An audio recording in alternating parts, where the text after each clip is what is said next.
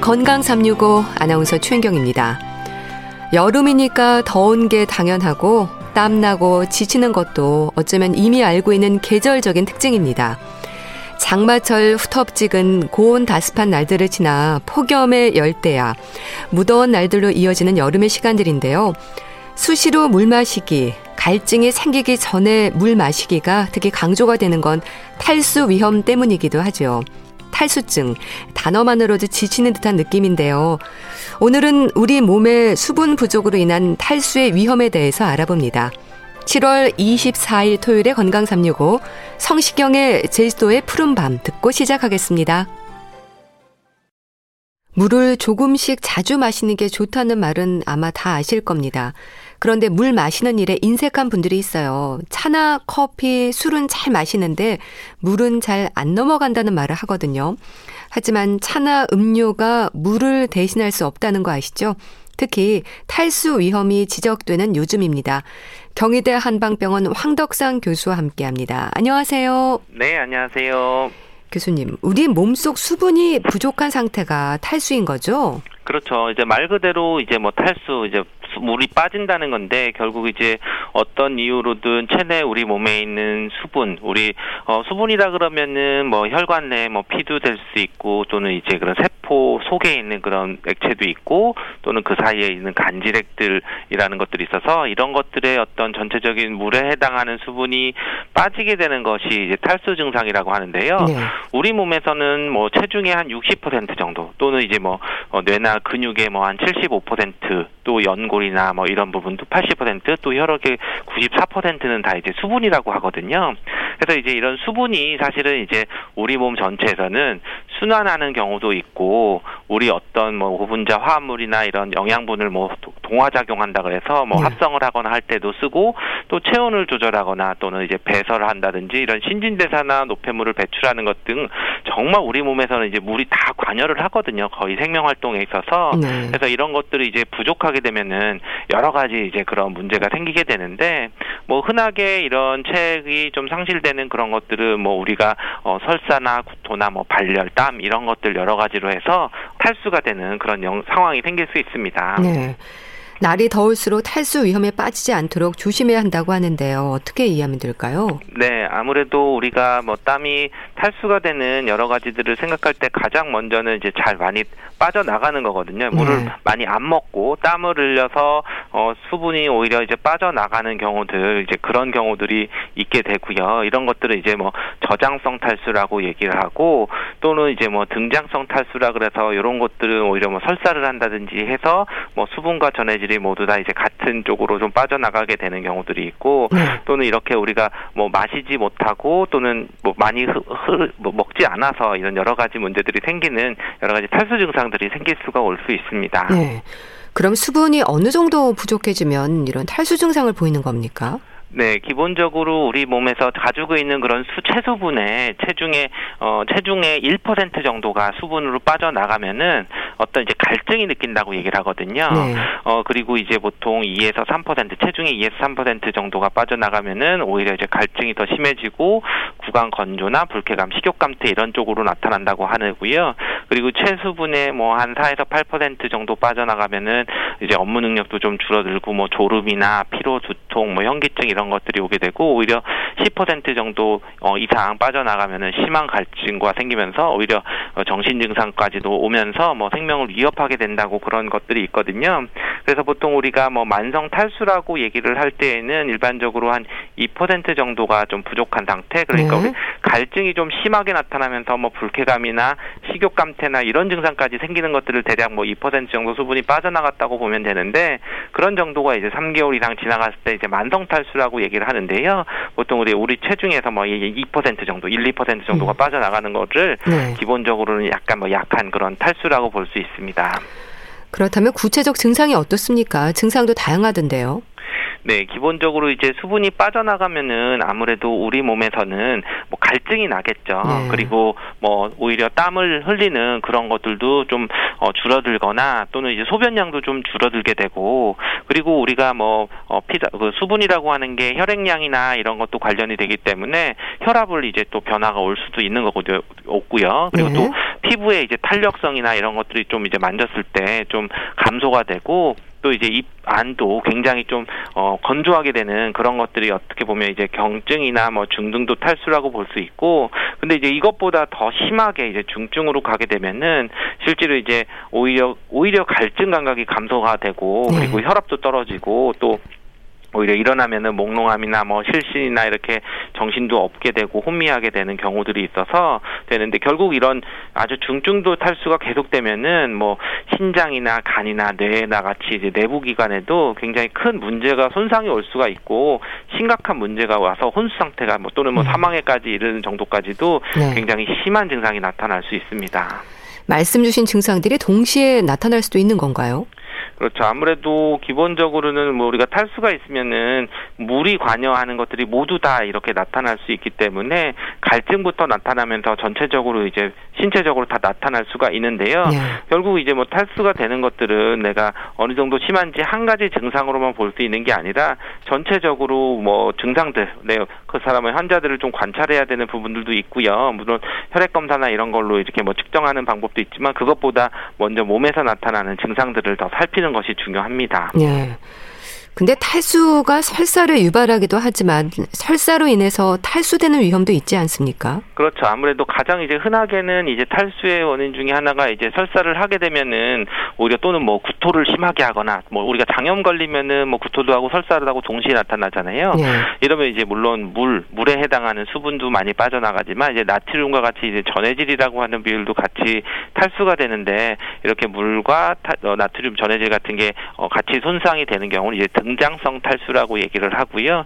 그리고 우리가 뭐 수분 땀 같은 것만 많이 흘리거나 해서 이제 수분이 많이 올라가거나 또는 이제 이뇨 효과가 있는 어떤 어 약물이나 이런 거를 먹어서 했을 때는 뭐 고장성 탈수, 뭐 저장성 탈수 이런 것들이 되게 되는데요.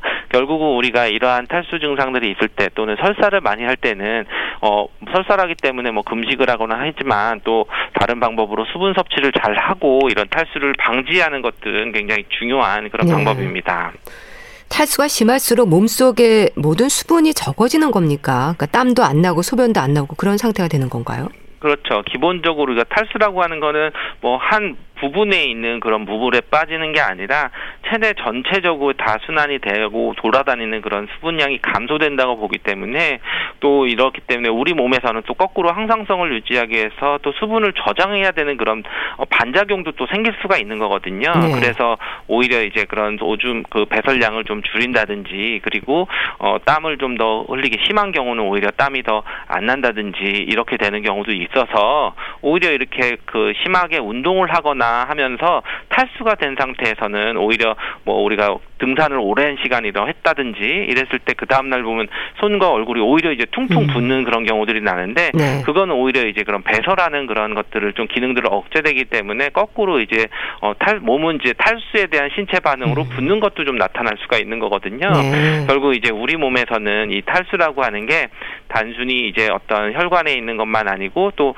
관, 관여가 되는 것들이 이제 지방량 우리 몸에서는 그 골격이나 근육이나 이런 부분에 이제 70% 정도가 이제 수분이라 그러고 오히려 지방에는 또 조금 더 그거보다는 좀 적은 함량의 수분이 들어가 있어서 사실은 이제 근육이 많거나 어 그러면은 탈수가 좀 더 잘 안 되고 만약에 여성인 경우와 그리고 근육량이 좀 적고 지방이 많은 경우는 좀 수분 함량이 적어서 탈수의 위험들이 더 높다고 얘기를 합니다. 네. 그럼 탈수 증상을 보일 때 우선적으로 우리가 할 수 있는 방법이라고 한다면 물을 좀 마시도록 하는 건가요? 물도 체한다는 말이 있어서 급하게 드시는 것도 조심해야 될 것 같은데요. 그렇죠. 아무래도 이제 뭐 수분 섭취이기 때문에 어, 물을 이제 적절히 마시는 것을 이제 어, 굉장히 중요하게 생각을 하게 됩니다. 기본적으로 그런데 이제 어, 탈수가 일어났을 때는 뭐 중등도가 되면은 정말 뭐 의식도 좀 어, 좀 안 좋고 그럴 때는 급하게 물을 먹이다 보면은 하기보다는 오히려 이제 잘못돼서 다른 부분이 이제 기도로 이제 물이 넘어가게 되면 다른 부분들이 문제가 될 수도 있기 때문에 네. 오히려 이제 그럴 때는 좀 천천히 좀 먹게 한다든지 그리고 음. 더 중요한 거는 수분 섭취는 항상 탈수가 있기 전에 수분 섭취를 하는 게 더 중요합니다. 네. 그래서 뭐 우리가 뭐 물에 체한다기보다는 이제 오히려 목에 있는 사례가 걸린다든지 그 인후부 쪽으로 그런 그 뭐그 뭐그 오히려 수분을 섭취했을 때 의식이나 이런 게 명료하지 않을 때에는 뭐 흡인성 폐렴을 유발할 수 있는 거기 때문에 좀 그런 부분들까지 좀 관찰하면서 주의해서 탈수가 있을 때는 수분 섭취를 좀 조심하는 게 좋습니다. 경우에 따라서는 정맥 수액으로 회복을 돕는다고 하던데요. 교수님, 이런 경우도 흔한가요? 어, 뭐, 흔하지는 않지만, 기본적으로 이제 탈수라고 하는 거는 어느 정도는 물로 많이 마셔서 탈수가 이제 해소도 되고 할 수 있는데, 네. 정말 이제 중증 탈수 이상일 때에는 뭐 정말 의식도 좀 없고, 그럴 때는 단순히 물을 먹여서 할 때는 여러 가지 문제가 생길 수 있기 때문에, 이럴 때 이제 적극적으로 이제 수행요법을 해서, 어, 우리 체수분을 바로 보충을 해야 되는 거겠죠. 그래서 이제 이럴 때는 단순히 또 수분만 들어가는 게 아니라 전해질이 들어가서 그런 것들에 이제 전 전해질을 맞춰주는 것까지 같이 돼서 중증도의 그런 탈수 증상들을 좀 개선할 수가 있는 거거든요. 네. 이럴 때는 이제 단순히 뭐, 어, 그러니까 우리가 탈수가 있어서 뭐 의식이 명료하지 않거나 뭐 바로 회복이 안 될 때는 바로 이제 응급실에 가서 음. 정확하게 이제 진단을 받고 그런 경우에는 빠르게 이제 어떤 정맥으로 인해서 수행요법을 통해서 치료를 해야 되는 어, 그런 경우가 되는 거고요. 이런 이런 경우가 나타날 때는 이제 단순히 뭐 이제 뭐 목마르다 갈증 이런 게 아니라 뭐 매식겪거나 구토를 하고 하거나 또는 이제 뭐 여러 가지 뭐 의식 변화가 있다든지 할 때에는 꼭 이제 꼭 응급실이나 병원 진료를 꼭 받으셔야 됩니다. 네. 근데 탈수 증상을 보인다는 게 수분 부족도 문제겠지만 나트륨이나 칼륨 또 전해질의 문제도 생기지 않습니까? 그렇죠. 기본적으로 이제 탈수가 되면은 우리 몸에서 이런 삼투압의 변화들이 생기기 때문에 결국 이제 뭐 어떤 혈당 그런 성분들을 좀 감소를 시키거나 뭐 삼투압 변화들이 있어서 사실 이런 것들이 이제 여러 가지 뭐 신장에 있는 신부전이라든지 뭐 또는 고혈당이라든지 또는 심장 질환이라든지 이런 것들과 또 다 밀접하게 관련이 되는 거거든요. 네. 그래서 이제 어 기본적으로 이제 그 탈수가 심하게 돼서 급격하게 이제 고나트륨 혈증이나 이런 것들이 생기면은 뭐 우리가 갑자기 뭐 뇌출혈이 생 긴다 라든지 또는 뭐 급성 심근경색이라든지 뭐 또는 신부정 등 같은 것도 정말 좀 치명적인 그런 질환들이 많이 생길 수가 있기 때문에 이럴 때 이제 단순히 이제 물만 하는 게 아니라 어떤 전해질 그런 성분들을 좀 균형을 맞춰야 되기 때문에 이럴 때는 꼭 어, 단순히 물만 먹는 고 또는 뭐 이온 음료를 먹는 것보다는 정확하게 이제 치료를 받고 진단을 받으셔야지 어, 됩니다. 네. 근데 우리가 탈수 상태에 빠졌을 때 스스로가 탈수임을 느끼나요? 주변에서 도와줄 수 있는 방법도 있지 않을까 싶은데요. 그렇죠. 뭐 가장 이제 탈수를 먼저 느낄 때는 가, 갈증을 좀 느끼게 되죠. 네. 아무래도 그런데 이제 우리가 어 너무 덥거나 또는 이제 운동 어, 여름 같은 때 이제 운동을 심하게 하거나 해서 어떤 운동량을 채우거나 또는 일정 시간을 채워야 된다고 생각을 할 때는 사실 이제 갈증이 나지만 이제 참으면서 이제 갈 수가 있거든요. 음, 네. 이제 그러다가 이제 탈수가 좀 심해지면 이제 사고가 나갈 수 있는 건데 결국은 이제 경증에 탈수가 있는 경우는 이제 갈증도 느끼도 입안이 좀 건조하게 되는 데 오히려 이제 중증 탈수가 되면은 오히려 어지럽거나 뭐 또 현기증이 난다든지 또는 이제 오히려 거꾸로 이제 갈증이 더 안 나는 경우들도 있습니다. 네. 그리고 이제 오히려 이제 또 어, 우리가 열사병이나 이런 것들이 심해지면은 오히려 땀이 많이 날 것 같지만 체온은 올라가는데 그런 땀 배출이 안 되기 때문에 음. 또 중심 체온은 더 올라가는 경우들이 있어서 네. 사실 이제 더위와는 좀 다른 증상들이기 때문에 오히려 이제 옆에서 볼 때는 그런 것들을 잘 어, 잘 인식을 못할 때도 있거든요. 결국은 어, 어떤 내 몸 상태를 잘 보, 보지만 그 전에 미리미리 운동을 하거나 할 때는 어, 수분 섭취를 꾸준히 한다든지 또는 어, 뭐 의식이 또렷한지 어떤 몸 상태가 정상적인지 더울 때는 땀이 나는 게 당연한 거고 네. 근데 더운데도 막 몸은 따끈따끈한 뜨거운데도 뭐 땀이 안 난다든지 이럴 때는 뭔가 맞지가 않게 되는 거는 네. 좀 이게 뭔가 문제가 생겼다는 것을 인식을 하고 바로 이제 진료를 받거나 응급실로 가시는 게 좋습니다. 네. 근데 노인들은 젊은 사람들에 비해서요, 이런 증상에 대한 반응이 좀 늦거나 인식하지 못하는 경우도 있지 않을까요? 그렇죠. 아무래도 이제 우리 노인 의학이나 노인 질병들을 보면은 사실 전형적인 증상들이 잘 나타나지가 않기 때문에 굉장히 이제 치료 시기들을 놓치거나 어떤 예후를 그런 알아보기 좀 어려운 경우들이 있는데요. 특히 이제 노인들 같은 경우는 우리 몸에서 있는 전체적인 체액 볼륨이 좀 줄어들게 되죠. 이제 아무래도 네. 근육량도 줄고 하기 때문에 이제 수분 함유량도 좀 줄어들고 또는 신장 기능이나 또는 어 여러 가지 뭐 혈압약이라든지 뭐 다른 약들 약물들 복용하는 것이 이런 탈수와도 관련이 있어서 보통 이제 고령 인구들에 있어 탈수 유병률이 뭐 20에서 30%뭐 그렇다는 얘기도 있고 네. 또는 어떤 노인들이 있는 노인 요양 병원이나 이런 것들을 조사를 해봐도 오히려 또 그 탈수의 유병률들이 좀 어, 다른 그 연령보다는 좀 높다는 것들이 좀 되어 있는데요. 어, 또 이런 것들은 이제 뭐 약물성 뭐 약을 먹는거나 또는 질환들이나 또는 인지 능력이 좀 떨어져서 음. 내가 실제로 갈증을 느끼는 것에 대한 둔감하게 되거나 막 습관적으로 또 이제 물을 좀 안 먹고 그냥 참았던 이런 것들 여러 가지를 다 관여할 수, 관, 그 관여할 수가 있거든요. 네. 그래서 어떻게 보면 이제 노인 같은 경우에는 어, 젊은 연령대보다 탈수에 취약하다는 것을 인식을 하고 어떻게 보면 이제 시간을 좀 맞춰서 물을 어, 어 적정하게 뭐 하루에 먹고 어, 뭐 1리터나 2리터 정도는 꼭 먹어준다. 뭐 하루에 뭐 한 대여섯 잔을 먹어준다. 이렇게 생각을 하시면서 어, 그 뭐 계절에 맞춰서 또는 그 실내 온도나 이런 거에 따라서 그물 어, 적정량을 좀 정한 다음에 그거를 꼭 먹어주는 것이 노인들에 있어서는 탈수를 예방할 수 있는 방법입니다. 네. 그리고 또 당뇨병과 같은 만성 질환을 앓고 있는 분들은 좀 더 신경을 써야 하지 않을까 싶기도 한데 어떻습니까? 그렇죠. 이제 탈수가 기본적으로 우리 몸에서 어 수분이라고 하는 게 우리 몸에서 여러 가지 그런 생리 반응이나 이런 거에 꼭 필수적인 것이기 때문에 네. 그 수분이 부족했을 때는 당연히 고혈압이나 뭐 당뇨나 신장 질환 이런 만성 질환에 공통적으로 좀 영향을 시킵니다. 영향이 있습니다. 네. 그렇기 때문에 꼭 탈수가 좀 이루어지지 않 않게 해야 되는 거고요. 그래서 어, 요양병원 같이 이제 장기 요양 시설에 입원한 그런 노인들의 경우 적정한 이제 수분 섭취나 이런 것들을 좀 비교를 해보면은 오히려 이제 그런 수분 섭취를 좀 꾸준히 했을 때 여러 가지 뭐 인지 능력이라든지 뭐 소화나 이런 것들이 좀 도움이 될 수 있고요. 특히 이제 뭐 85세 이상 고령이면서 또는 뭐 여성이면서 또는 뭐 인지 기능이나 뭐 일상생활이 조금 떨어져 있다든지 네. 아니면 뭐 이제 반복적으로 뭐 감염이 생기거나 뭐 치매나 또는 뭐 실금이나 이런 요실금 같은 것들이 있을 때 이런 분들은 특히 이제 좀그 뭐 그런 수분 섭취에 대해서 이제 좀 주의를 하셔야 되는데 음. 또 이제 노인 같은 경우는 오히려 이제 그런 그 또는 이런 질환들 당뇨나 이런 것들이 있어가지고 또 소변 같은 거에 또 문제가 되면은 오히려 이제 습관적으로 뭐 물을 좀 참게 되는 분들도 네. 많이 있어서 이런 질환들이 있을 때는 꼭 그 수분 섭취를 충분히 하시는 것이 중요합니다. 네.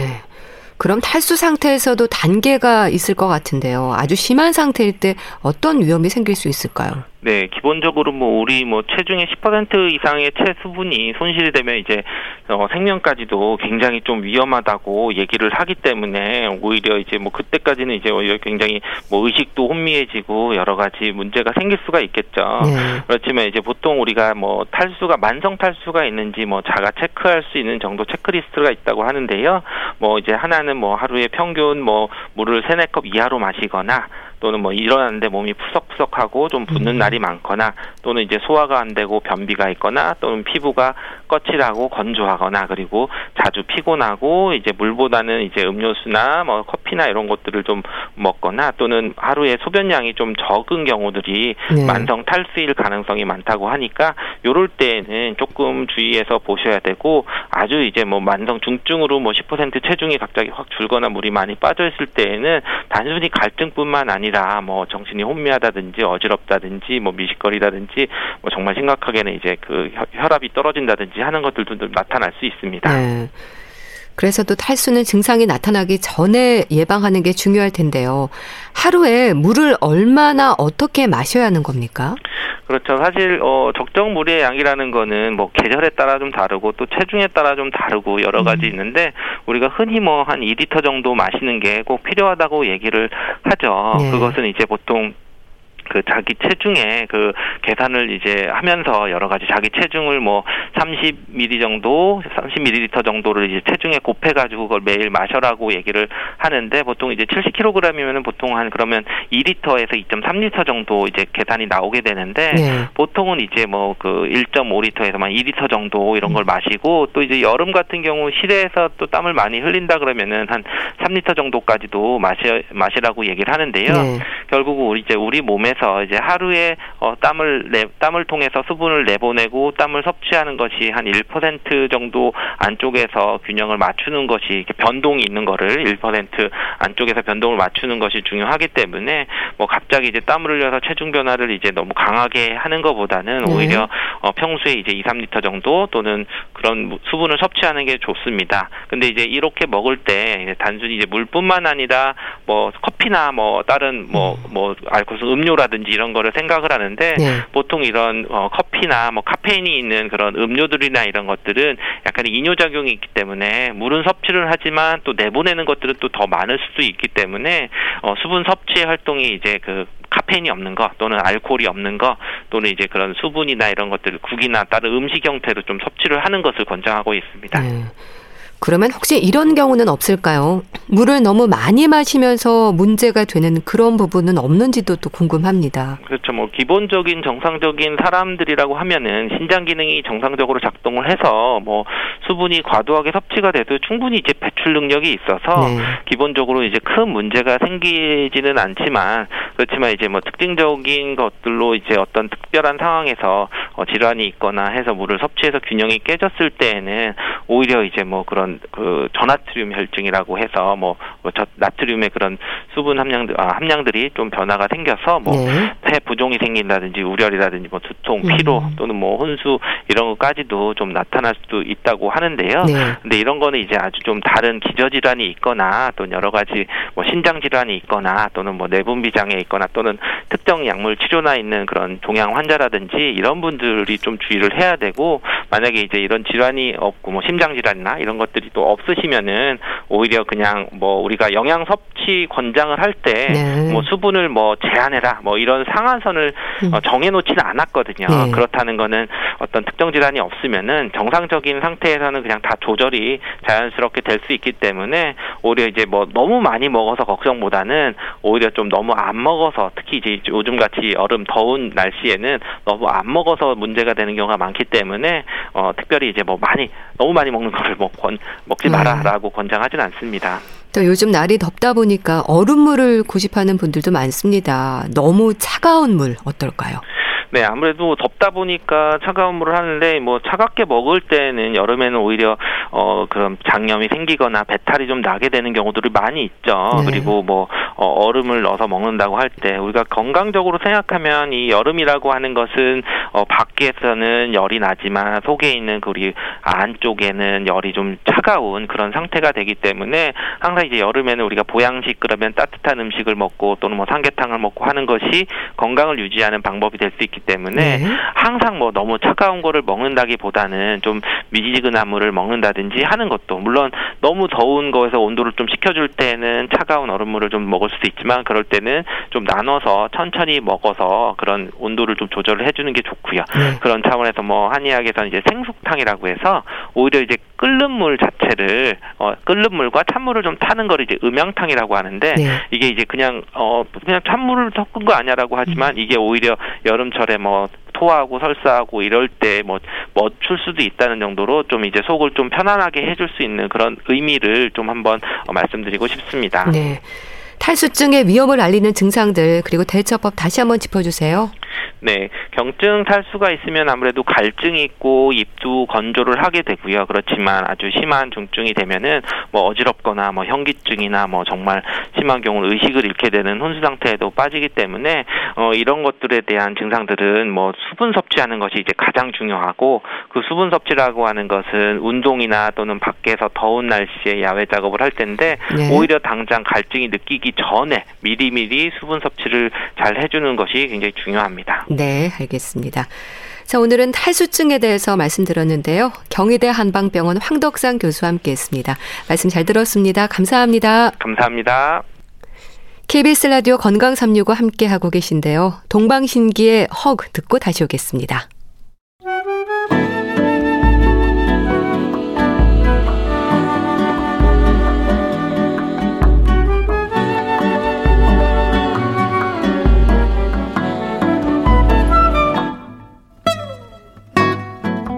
건강한 하루의 시작.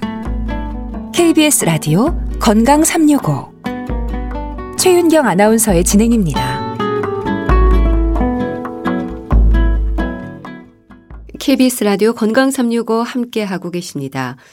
북컬럼니스트 홍순철 씨와 함께하는 주말 건강책 정보 음식에 그런 정답은 없다. 오늘 소개해 주실 책의 제목입니다. 홍순철 씨 안녕하세요. 네, 안녕하세요. 책 제목이 음식에 그런 정답은 없다입니다. 글쎄요, 뭘 말하는 걸까요? 예, 우리가 어떤 음식을 이야기할 때 이 음식은 건강에 좋다. 예. 혹은 이 음식은 건강에 나쁘다. 음. 이렇게 딱 단정 지어서 이야기하는 경우가 있어요. 그렇네요. 근데 그런 정답은 없다라는 거죠. 음. 어떤 음식이 누군가에게는 안 좋을 수 있지만 또 다른 누군가에게는 또 좋은 음식이 될 수 있다. 이런 발상의 전환을 하게 해주는 책인데요. 네. 최근 건강해지기 위해서 강조되는 것 가운데 하나가 음식입니다. 어떤 음식을 어떻게 먹느냐가 우리의 건강과 직결되어 있다라는 과학적인 연구 결과들이 속속 나오고 있는데요. 예. 근데 문제는 우리가 알고 있는 그리고 믿고 있는 건강 상식 가운데 잘못된 아. 것들도 꽤 많이 있다라는 겁니다. 참 많아요. 예. 예. 이 책의 저자인 정재훈 씨의 표현을 빌리자면 엉터리 건강 뉴스가 수명이 길다 라고 음. 이야기하고 있는데요. 네. 약사이면서 칼럼니스트 그리고 음식에 대한 글을 쓰는 푸드라이터인 정재훈 저자는 여러 매체에서 음식과 약에 대해서 과학적인 시각으로 정보를 전하고 있어요. 네. 그래서 예를 들자면 편의점 호빵부터 시작해서 멋진 한 끼 식사 파인 다이닝까지 오늘의 음식을 부지런히 스스로 즐기면서 뭔가 이 음식에서 궁금증이 생기면 최신 과학 논문이라던가 오래된 사료라던가 또는 의학적인 정보들을 찾는 취미를 갖고 있는데요. 예.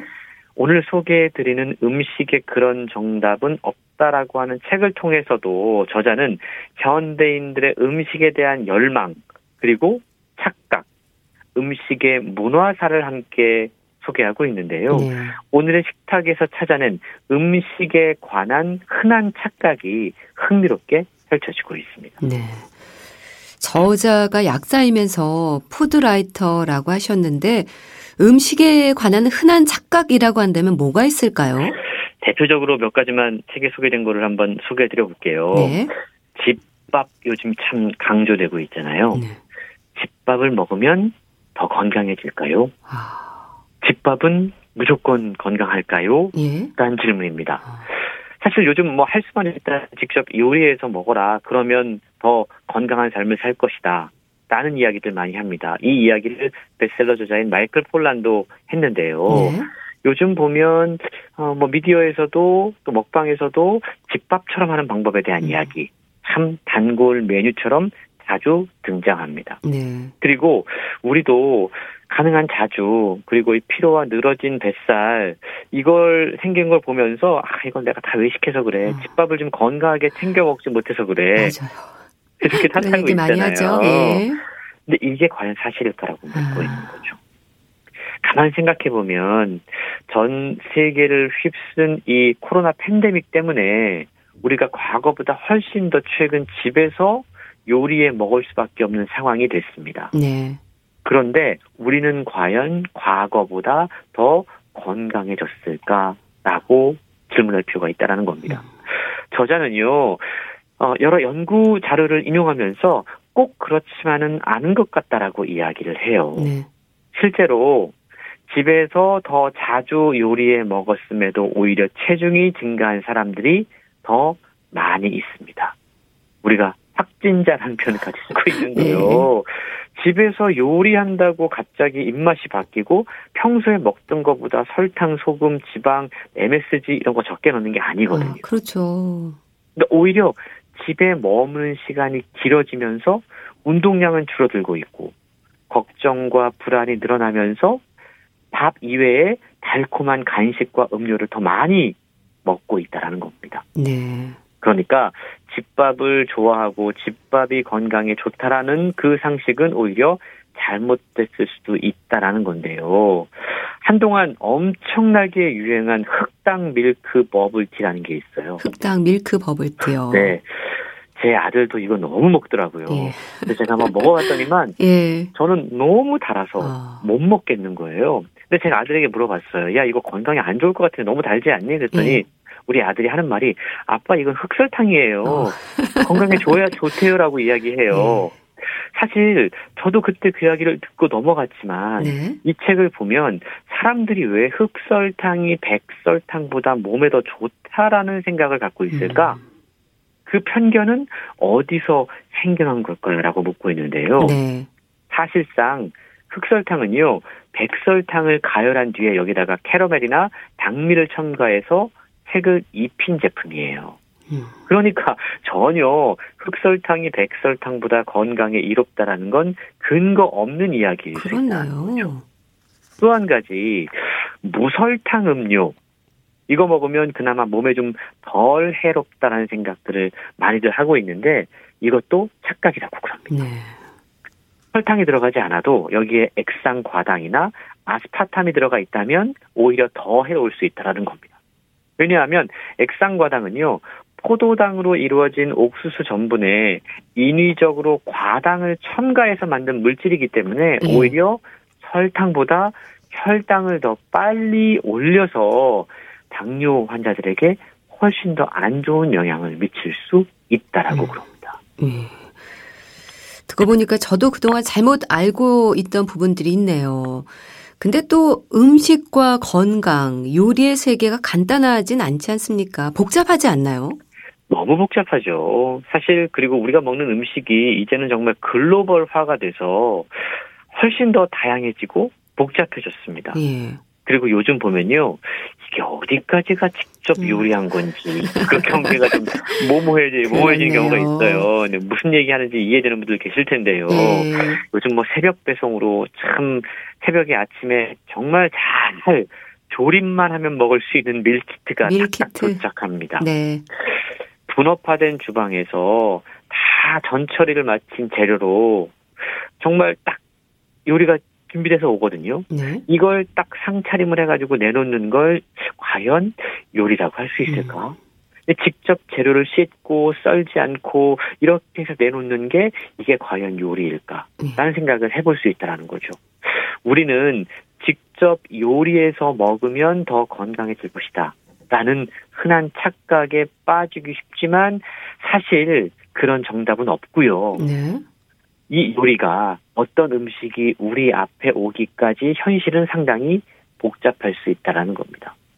저자는요, 특유의 통찰력과 각종 연구 자료에 기반한 합리적인 관점을 통해서 정말 매번 매 여름마다 유행하는 다이어트의 진실은 무엇인지, 그리고 우리가 그토록 애용하고 있는 배달 앱을 통해서 우리에게 전달되는 음식은 어떠한 진실을 담고 있는지, 네.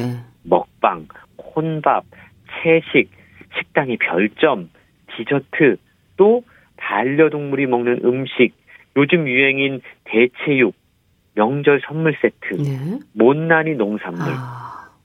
다양한 음식에 대한 이야기들을 소개하고 있는데요. 모두 41가지 이야기들이 흥미롭게 펼쳐지고 있어요. 네. 반드시 건강과 직결된 이야기는 아닐지 몰라도 우리가 매일처럼 접하는 이 음식들이 우리의 삶과 얼마나 밀접한 관련을 맺고 있는지 저자의 글을 통해서 확인할 수가 있는데요.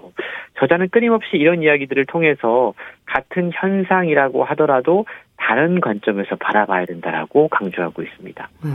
예를 들자면 먹방 이게 뭐 TV에 나오는 먹방도 참 재미있게 볼 수 있지만 이 1인 매체에서 예. 동영상 플랫폼에서 먹는 먹방을 보면 어디까지 먹을 수 있을까 약간 아. 좀 엽기적인 장면들이 종종 그런 게 좀 많죠. 표출되거든요. 예.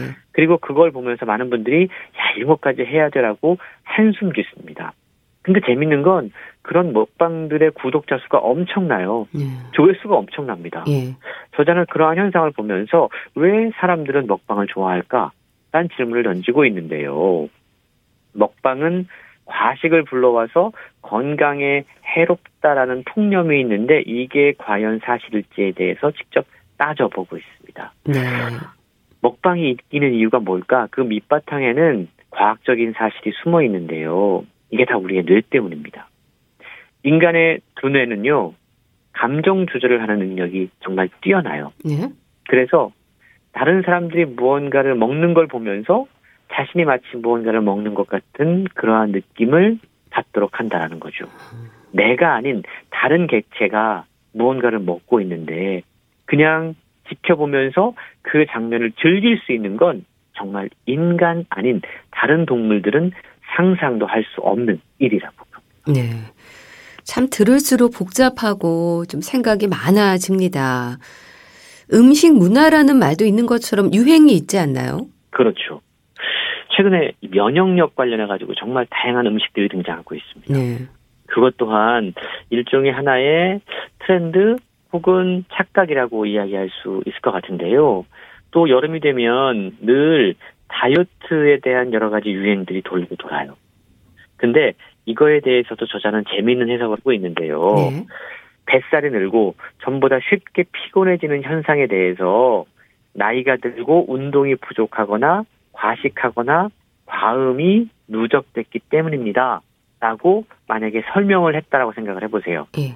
그러면 이 설명에 대해서 얼마나 납득이 되십니까? 아, 늘 뻔한 얘기네요.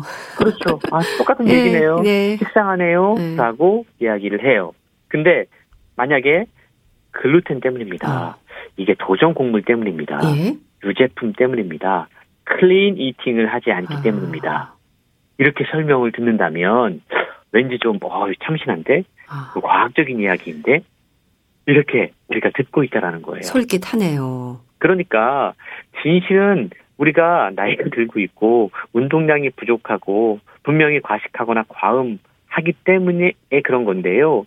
이게 진실인데 그 진실을 어떠한 방식으로 이야기하느냐에 따라서 실제로 우리 현실에서는 어마어마한 돈이 움직이고 있다는 겁니다. 네. 무슨 음식, 어떤 영양제를 먹으면 면역력이 강해진다라고 흔히들 믿고 있지만 저자는 사실 면역력이라고 하는 말 자체가 틀린 용어다라고 아. 지적을 해요. 면역은요, 네. 무조건 강하면 좋은 어떤 힘과 같은 개념이 아니라 서로 맞물려 작동하는 복잡하고 정교한 시스템이고 면역력이라고 하는 말은 학술 전문 용어가 아니라 마케팅에서 남용되는 잘못된 개념이라는 것이죠. 음. 또한 책에 보면 네. 국물 음식은 무조건 나쁘다. 구운 고기 몸에 해롭다. 암 유발한다. 얼린 음식은 영양소를 파괴한다. 이런 통념에 대해서도 지나친 낙인 찍기일 수 있다라고 이야기하고 있습니다. 네. 그리고 또 음식과 관련한 여러 복잡한 상호작용이 있는 것 같아요. 그렇습니다. 책에 보면 전 세계인들의 마음을 사로잡은 봉준호 감독의 영화 기생충의 한 장면이 소개가 되는데요. 네. 여기에 등장하면서 세계적인 화제가 된 요리가 하나 있죠. 그 짜장라면. 그 참, 네. 우리가 그 이제 이름도 제대로 이야기를 못 하는데. 네. 저자는 다송이가 정말로 한우 체크살 그 짜장라면을 좋아했을까? 라는 질문을 던지고 있어요. 아. 사실 면 요리 라면은요 본능적으로 누구나 다 맛있게 먹을 수 있는 음식입니다. 네. 어린이들부터 어른까지 쉽게 좋아하는데 네. 질긴 텍스처의 소고기는 싫어하는 아이들도 제법 많아요. 음. 그러니까 소고기는요 예. 많이 먹어본 경험이 있어야지만 맛있다고 느끼는 어른의 음식이라는 겁니다. 그래서 고기도 먹어본 사람이 즐길 음. 줄 안다는 말이 생긴 것 같은데요. 예. 덴마크 코펜하겐 대학교 식품자원 경제학 연구자들에 따르면 계층별로 음식 선택에서 차이가 나타나는 건 어떠한 영양학적인 지식의 차이 때문이 아니라 개인의 누적적인 경험에 따른 선호의 차이 때문이다라고 이야기를 해요. 그럴 수 있겠네요. 쉬운 말로 이야기하면 자주 접해서 친숙한 맛을 사람들은 더 좋아하게 된다라는 겁니다. 그래서 경제적인 여건 때문에 다양한 음식을 시도할 수 있는 경험이 부족했다면 아무래도 입맛이 제한적일 수밖에 없다라는 겁니다. 네. 그런데 다송이 엄마가 왜 그 짜장 라면에 한우 체크살을 음. 넣었을까? 네. 저자는 이러한 행위에 대해서 다송이 엄마가 한우 체크살로 어떤 심리적인 경계선을 아이에게 긋고 싶었는지도 아. 모른다라고 이야기해요. 예. 그러니까 그 짜장라면은 누가 다 먹을 수 있는 건데 한우 채끝살은 음. 아무나 넣을 수 있는 게 아니야. 네. 넌 이걸 먹을 수 있는 특별한 아이야. 라는 생각을 그 음식을 통해서 하도록 했다라는 거죠. 네. 그만큼 음식의 가치는 사회적인 영향력을 받는다는 사실을 책은 또 소개하고 있습니다. 예. 책의 제목 음식에 그런 정답은 없다. 이 다소 애매한 이유를 알겠네요. 그렇습니다. 이 건강이라는 관점으로만 보면 사실 음식은 그저 많이 넣어주면 좋은 연료일 뿐인데요. 네. 그런데 우리가 어떤 음식을 먹는다는 것, 식사를 한다라는 것, 이건 단지 연료를 주입하는 일은 아닌 것 같아요. 이 책의 저자인 정재훈 약사에 따르면 식사라고 하는 것, 음식을 즐기는 건 영화보다는 연극 아. 공연에 어. 가깝다라고 흥미롭게 비유하고 있는데요. 연극이에요. 연극이라고 하는 건 관객과 배우의 상호 작용으로 완성이 됩니다. 그렇죠. 그러니까 음식도 마찬가지로 상호 작용이 있다라는 거죠. 시간, 공간, 인간이 음식과 함께 만들어내는 마치 연극 같은 경험이다라고 이야기를 하고 있는데 네. 명절 선물 세트로 그 특정 그 햄 있지 않습니까? 음. 그걸 비롯해서 통조림 제품을 주고받는 현실을 아주 유쾌하게 다룬 글이 있는데 그 글에서는 각 개인이 생존을 고민하지 않는 사회가 되어야지만 취향이 존중되고 미식의 즐거움이 꼽힐 거다라고 이야기해요. 네. 그 제품 건강에 좋지 않다라고 이야기하면서 우리는 명절 때 이걸 주고받고 있다는 거죠. 그렇네요. 참 아이러니한 음. 이야기이죠. 네. 또 한식은 건강식이다라고 하는 맹목적인 믿음을 갖지 말자라고 이야기해요. 음. 마치 뉴욕의 한식이 뉴욕이라고 하는 도시의 젊음과 창의성을 반영하듯이 서울이라는 공간에서 먹는 어떤 음식 이게 한식이 아니더라도 네. 서울에서 탄생한 음식에 대한 새로운 의미 부여를 할 필요가 있다는 제안도 상당히 흥미롭고요. 배달 음식의 맛에 가려진 배달 노동자의 현실에 대한 이야기가 있어요. 아. 이걸 통해서 우리가 먹는 한 끼의 음식이 얼마나 많은 사람들과 서로 연결되어 있는지를 우리는 생각해 볼 수 있다는 건데요. 네. 음식, 식사, 이건 단순히 건강의 문제가 아니라 우리의 삶과 우리의 사회와 공동체와 정말로 긴밀하게 연결되어 있다는 생각을 이 책을 통해서 해 보게 됩니다. 네. 자, 오늘은 음식에 그런 정답은 없다 소개해 주셨는데요. 북컬럼니스트 홍순철 씨와 함께 했습니다. 감사합니다. 네, 고맙습니다. 여행 스케치의 기분 좋은 상상 보내드리면서 인사드릴게요. 건강365 아나운서 최인경이었습니다. 고맙습니다.